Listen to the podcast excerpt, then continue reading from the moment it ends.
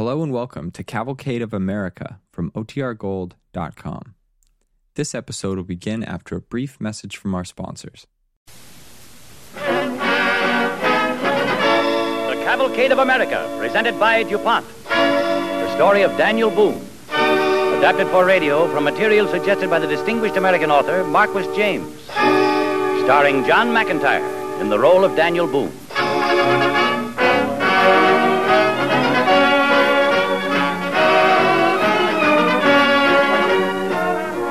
DuPont Company, makers of better things for better living through chemistry, present the Cavalcade of America, dedicated to those men and women in every walk of life who have shaped the destiny of America in the past, and to the youth of today who will shape the destiny of America in the future.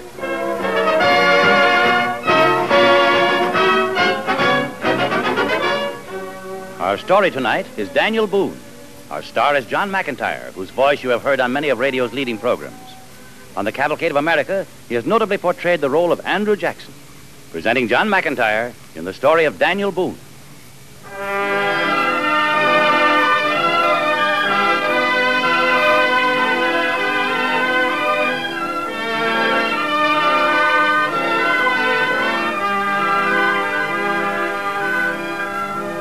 Year 1819, an artist named Chester Harding made his way through the wilderness of Middle America to a place some 200 miles up the Missouri River from St. Louis. There, coming upon a small cabin in a clearing, he was to paint a portrait of the great American frontiersman, Daniel Boone. Well, morning, mister. Good morning, ma'am. Could you tell me where I could find Colonel Daniel Boone? Why, sure. Colonel Boone's my grandpap. What would you be wanting of him, mister? Well, ma'am, I'm an artist. Everybody back east has heard of Daniel Boone. When I heard he was out here in Missouri, I set off to find him. It's taken me over three months to get here. But if you let me paint his picture, it'll be worth it. Well, mister, the hard time you'll have of it if you hanker to paint his likeness. His head do wobble like to roll off on his shoulders, and he'll talk you into an early grave. Well- But I'll have my young'uns lead you to him. Jimmy, Yes, Ma? Becky, You want us, Ma? come here. Who'll be the stranger, Ma? Now, don't be questioning. Lead the stranger to your grandpap and be quick getting back, for there's chores to do. Yes, Ma. Just follow us, mister. All right. Grandpap lives over yonder hill. You be a city fella, ain't you? How did you guess that? You got store clothes on, that's how. So, uh, Colonel Boone's your grandfather, huh? No, our great-grandpap he is. Oh. But we don't hold with fancy titles, so we just call him Grandpap. Oh. Well, there be Grandpap over there. What's he doing? Uh, is he ill? Oh, no, he be hale as can be. He's roasting the venison. He always lays on his back whilst roasting the venison. Says 'tis easier on the joint. Oh, I see. Hey, Grandpap, pay some heed. You've a visitor. Well, pleased to see you, sir. Well, I hope you ain't aiming to settle in these parts. Uh, no, uh, uh, no.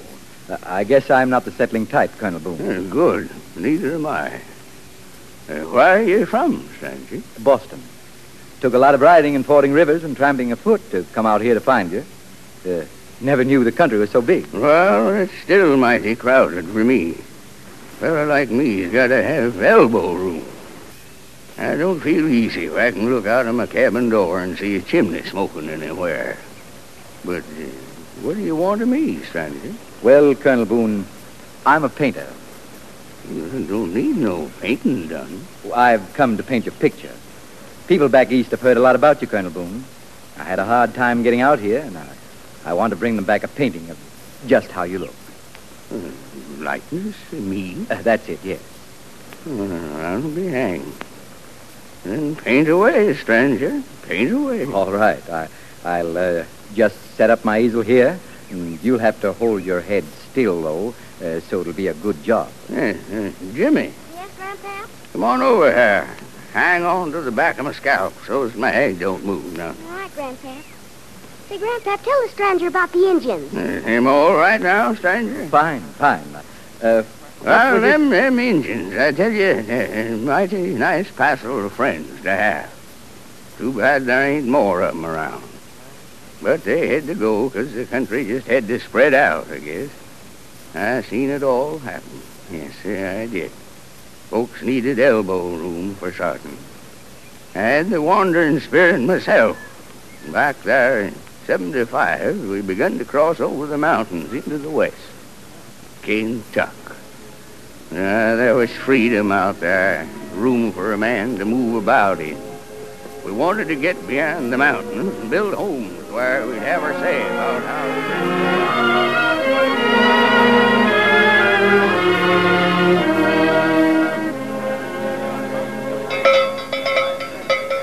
All right, men. Now be quiet and listen. We all started out here from Carolina, strung our pack horses and wagons along over the mountains. We blazed the trail to Kentuck. We've been building this fort here, Boonesboro. The land we bought fair and square from the Cherokees. Now the British say we have no right to settle on it. Well, Indians were here before them. It was their land to sell, and we paid for it. It belongs to us now. Well, just the same, it's going to be a struggle to hold it. The British will do all they can to drive us off. They won't if we're ready for them, if we run things right. Aye, that's it. What do we do, Judge Henderson? Well, we've got to have a government here at Fort Boonesboro, the first west of the mountains. And we need to run it the best we know how. Well, that's agreeable. What do we do first? Well, for one thing, somebody's got to take charge of things. Well, that aims the right way. Well, Captain Boone showed us the way out Now, here. wait a minute. I ain't fit for what you're thinking. sir. All right, all right. Captain Boone, we've followed you to Kentuck. You did a good job leading us here. I think you're the one to give us the help we need now. Well, man, you all heard what the judge said about them British fixing to drive us out of Kentuck. Well, we won't let 'em. We'll get the stockade built. Thirty horses and mules thirty guns we got. In this wilderness, a band of men don't need no more to defend what's theirs. We'll take all turns watching the fort as sentries. Then, boys, we'll get down to living. For now, we've been alone out here. We need our families. Soon we'll get things fixed up, and I vote we go back and get 'em. And then we'll hold this settlement here at Boonesboro.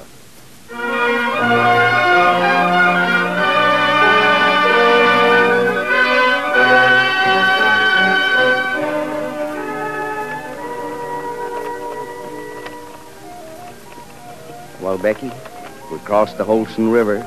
We come through Moccasin Gap and down the Clinch. It are pretty, weren't it? All the laurel and canebrake. Yes, Daniel. It were pretty, but it were wild and fearsome. Well, don't worry, Becky. It's been slow going in this wagon for sartin, but you and our daughter Jemima have borne it brave. I'm right proud of you. Wait. Woo, woo.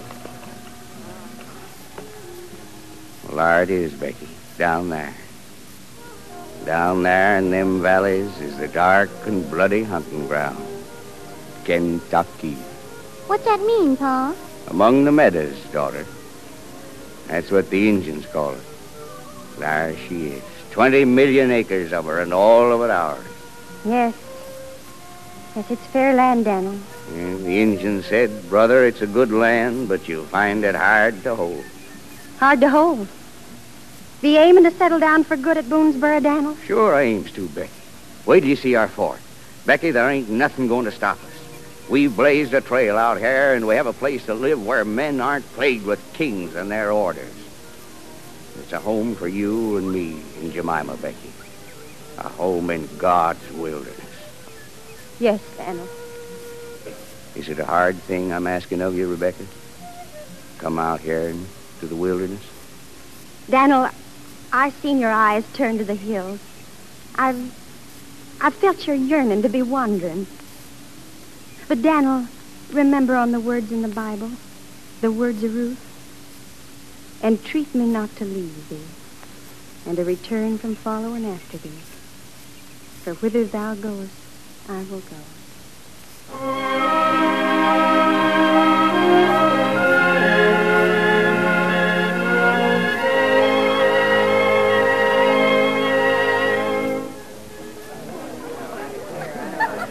Everything is so fine and happy at the fort now, Dan'l. And I think daughter Jemima is bursting joyful to be wed. Well, Flanders Callaway's a right good man, Rebecca. Kind of thought our Jemima looked like a happy child at the wedding. Set me to wondering if we should have given him a consent. Percy Young. She's but 15, Dan'l, but I were just turned 17 when I wed you. Rebecca. Well, who's the bride and groom? You two or us? Oh, Flanders, you goose, you. I'm so happy for you both. Ma, you've been so kind. Oh, kind. no, no. You all go on back to your dance. Will you do me the honor, Mrs. Callaway? Delighted, Mr. Callaway. Why, what's happened to the music? It's a runner from up the creek. Wonder what's up. Hey! Hey, just a minute. Folks, I got bad news. Ten men were scalped today over to Licking Creek. Ten. How many redskins was there? Uh, I can't tell, but they burned homesteads all the way from here to the valley. We've got to turn out and fix them, boys. That's right. They're headed for Boonesboro right now. Uh, we got to hurry. Come on. The Redskins are camping tonight. They won't start for here till tomorrow. Twitty. Aye, Captain. Now listen. I'm telling you, keep the men inside the stockade. Won't do no good running off through the woods, leaving Boonesboro unguarded. We gotta hold the fort, But you they're on the warpath. I'm a going. Where? Where you going, Captain? I'm going out of here tonight. I'm going to talk to the Indian chief Blackfish. I'm going to see if he'll listen to me instead of the British. It's been peaceful like here at Boonesboro up to now. I know Indians. They ain't men to attack for no reason. Someone's lying and putting them up to it to drive us out of Kaintuck. And I tell you, Twitty, remember this. We got to fight now as never before for our rights.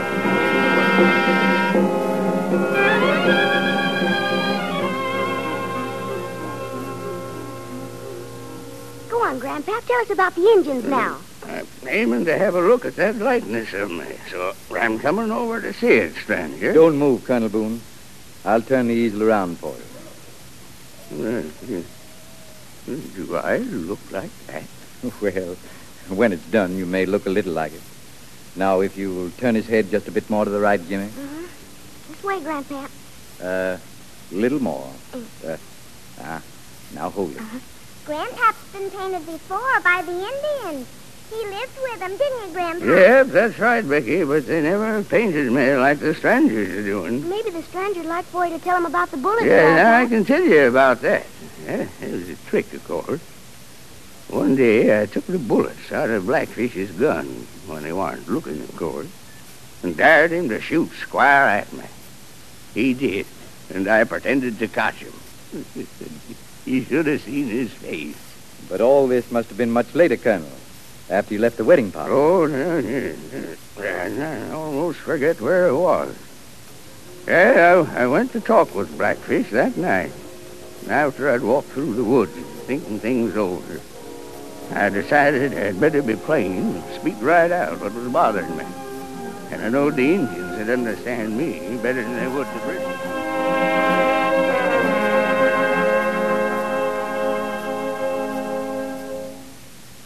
How, brother? Well, how, Blackfish? The great Boone always welcome here. But why you come see red men? Because I like Indians, Blackfish. But I was thinking there might be a sneaking white man or two here making your plan for you.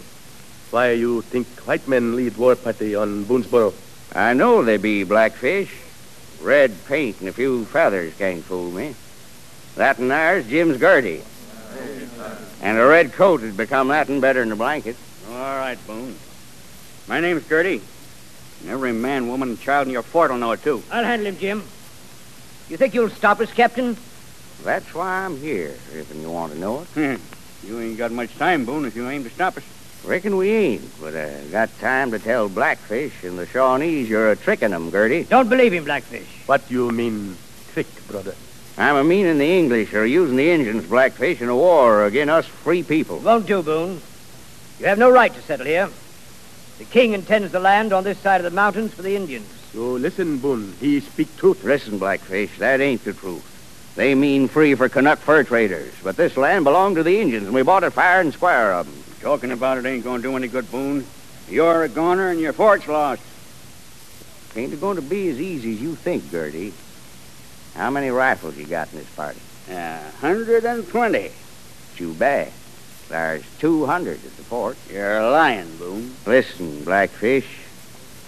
They want to burn Boonesboro and drive us, your friends, from our homes in winter. Don't listen to him, Blackfish. Remember, there's a reward for Boone. Let's burn the fort and take him back to Detroit with us. Blackfish will not burn Boone's town in winter. We come back in spring. We take Boone, go see Colonel Hamilton at Detroit. I have spoken.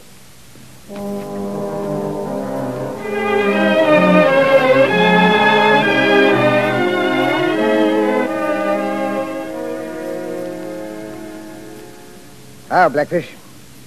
So this is the famous Captain Daniel Boone. Understand you're the famous hair buyer, Colonel Hamilton.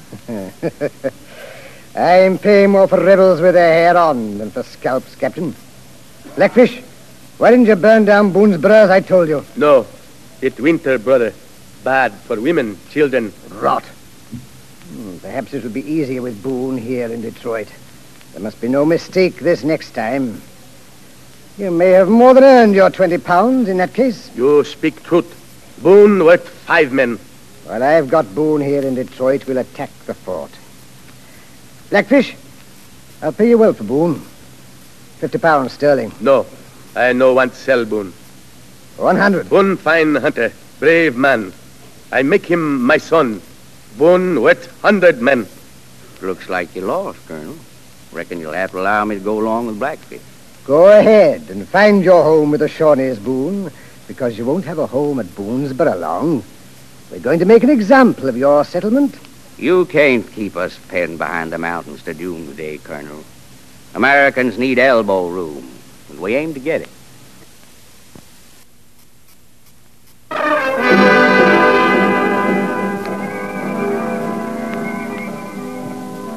Boone, when we caught you last night, you trying escape? Well, maybe I were, maybe I weren't, Blackfeet. I have warned many times, Boone. You one of our tribe, my son. Next time, braves kill you. If and you see me, Blackfish. Boone, you no escape all the way to Boonesboro. Seven days journey. You fine woodsman, but we catch you. Easy. You wait. We go Boonesboro soon. That's what I figured, Blackfish. From the drums. Hamilton make us send war pipe to Mingos and Delawares. Too late for you, save fort. Well, too late today, anyway. I warn you last time, Boone. My own tomahawk kill you first.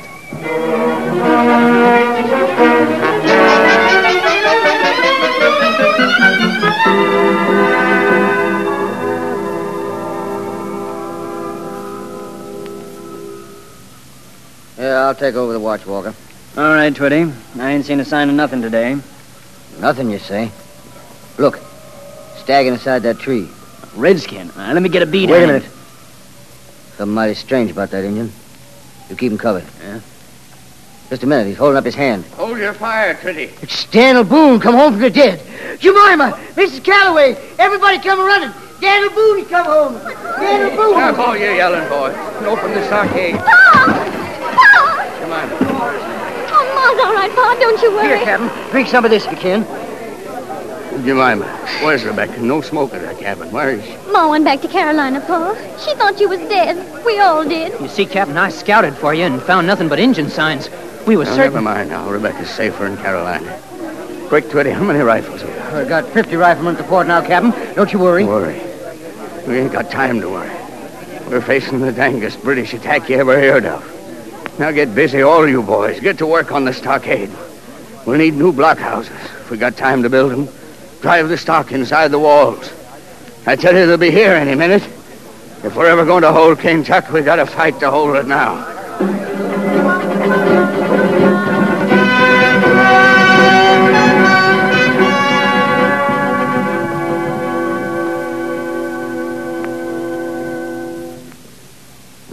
That's how it were, stranger. I got back to Boonesboro in time. We saved the fort. We fed 'em for ten days. And one night they quit. Sneaked away after dark. And they didn't come back, did they, Grandpa? No. The next day, we dug a 125 pound of lead out of the stockade. It was the worst Indian and British attack Kentuck ever saw. But it was the last. Kentuck was a dark and bloody ground. But we held it at Boonesboro. Uh, tell me, uh, Colonel Boone, do you ever see Blackfish again? No, I never did see Blackfish after that, stranger. Count of how he was killed in the siege. Whatever, uh, whatever happened to all the land you staked out in Kentucky? Well, stranger, I never bothered to find out. Too many people followed me into Kentuck. No elbow room. So I, I moved on two or three times. Now they're even following me here to Missouri. Well, in that case, Colonel, uh, maybe you'd better push on further west. Uh, that's just what I've been thinking, stranger. But for a man well over 80, I ain't got too many moves left. A couple of seasons ago, I went out to the Yellowstone. And danged if I won't be there soon. I, you know, I'd sort of like to see what's hid behind them Rocky Mountains out there, too. Must be elbow room in California, eh? California is a mighty long way off, Colonel. It'll be a whole generation before America reaches the Pacific, I'm afraid. Hmm, don't you be thinking that, stranger. America weren't meant to be hemmed in by no Mississippi River, the Rockies neither. When I started down the Wilderness Road in 75, it was a mighty small country. Look at it now. It growed all over the place. I reckon most folks is like me. They're all looking for elbow room. Mighty soon they'll be spread clear to the Pacific. Tell me, Colonel Boone, were you ever lost? Well, stranger, can't rightly say I was ever lost, but once for three days I was mighty bewildered.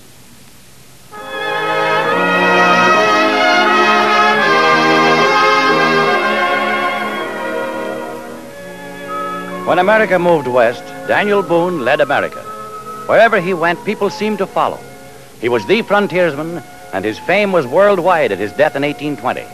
His legend is the common property of every American and has been immortalized in Lord Byron's poem Don Juan in these lines. Of the great names which in our faces stare, the General Boone, backwoodsman of Kentucky, was happiest among mortals anywhere. Daniel Boone typified the eternal pioneering spirit of Americans, and tonight he takes his rightful place in the cavalcade of America.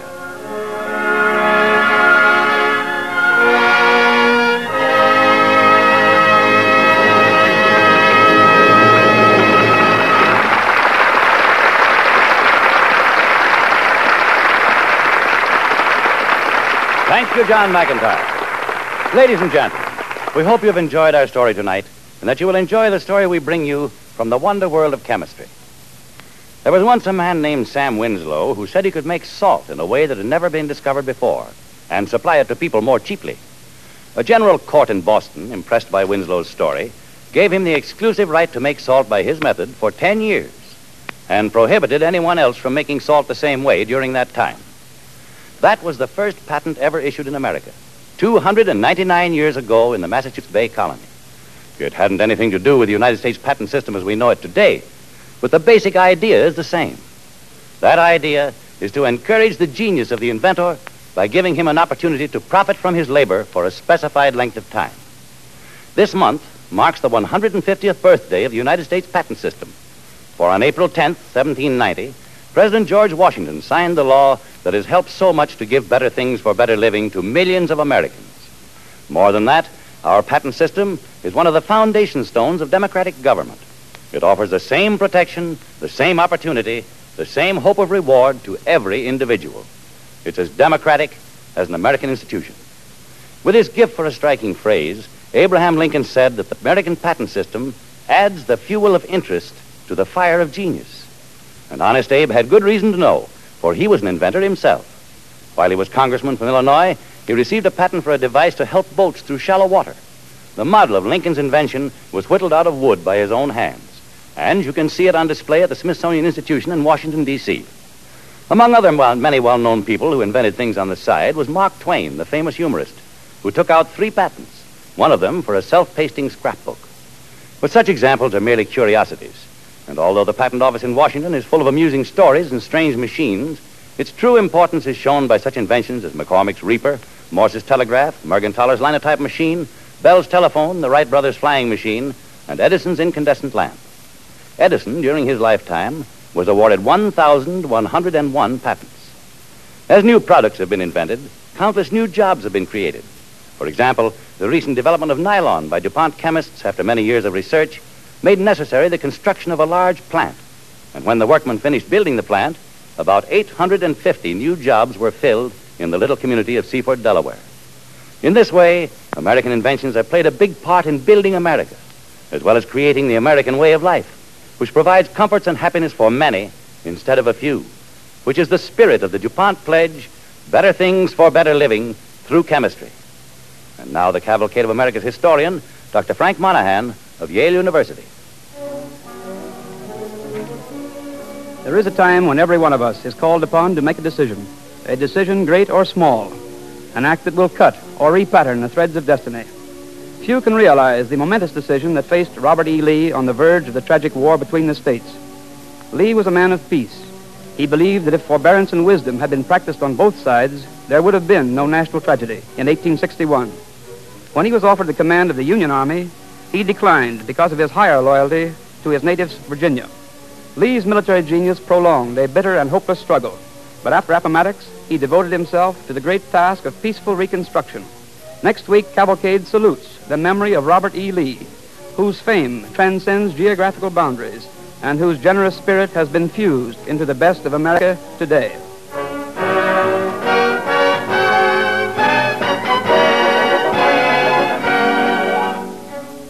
Our next broadcast of the Cavalcade of America will come to you from the stage of the Mosque, the great showplace of Richmond, Virginia. There, in commemoration of the 75th anniversary of the surrender of the Confederacy at Appomattox, and in the home city of the South's most heroic and beloved figure, we will present the distinguished actor of stage and screen, Philip Merivale. The drama is an original radio portrayal of General Robert E. Lee. Our story is based on the Pulitzer Prize winning biography, R.E. Lee, by the distinguished American author and editor, Douglas Southall Freeman. The orchestra and original musical effects on the Cavalcade of America are under the direction of Don Voorhees. This is Basil Ruysdael saying good night and best wishes from DuPont.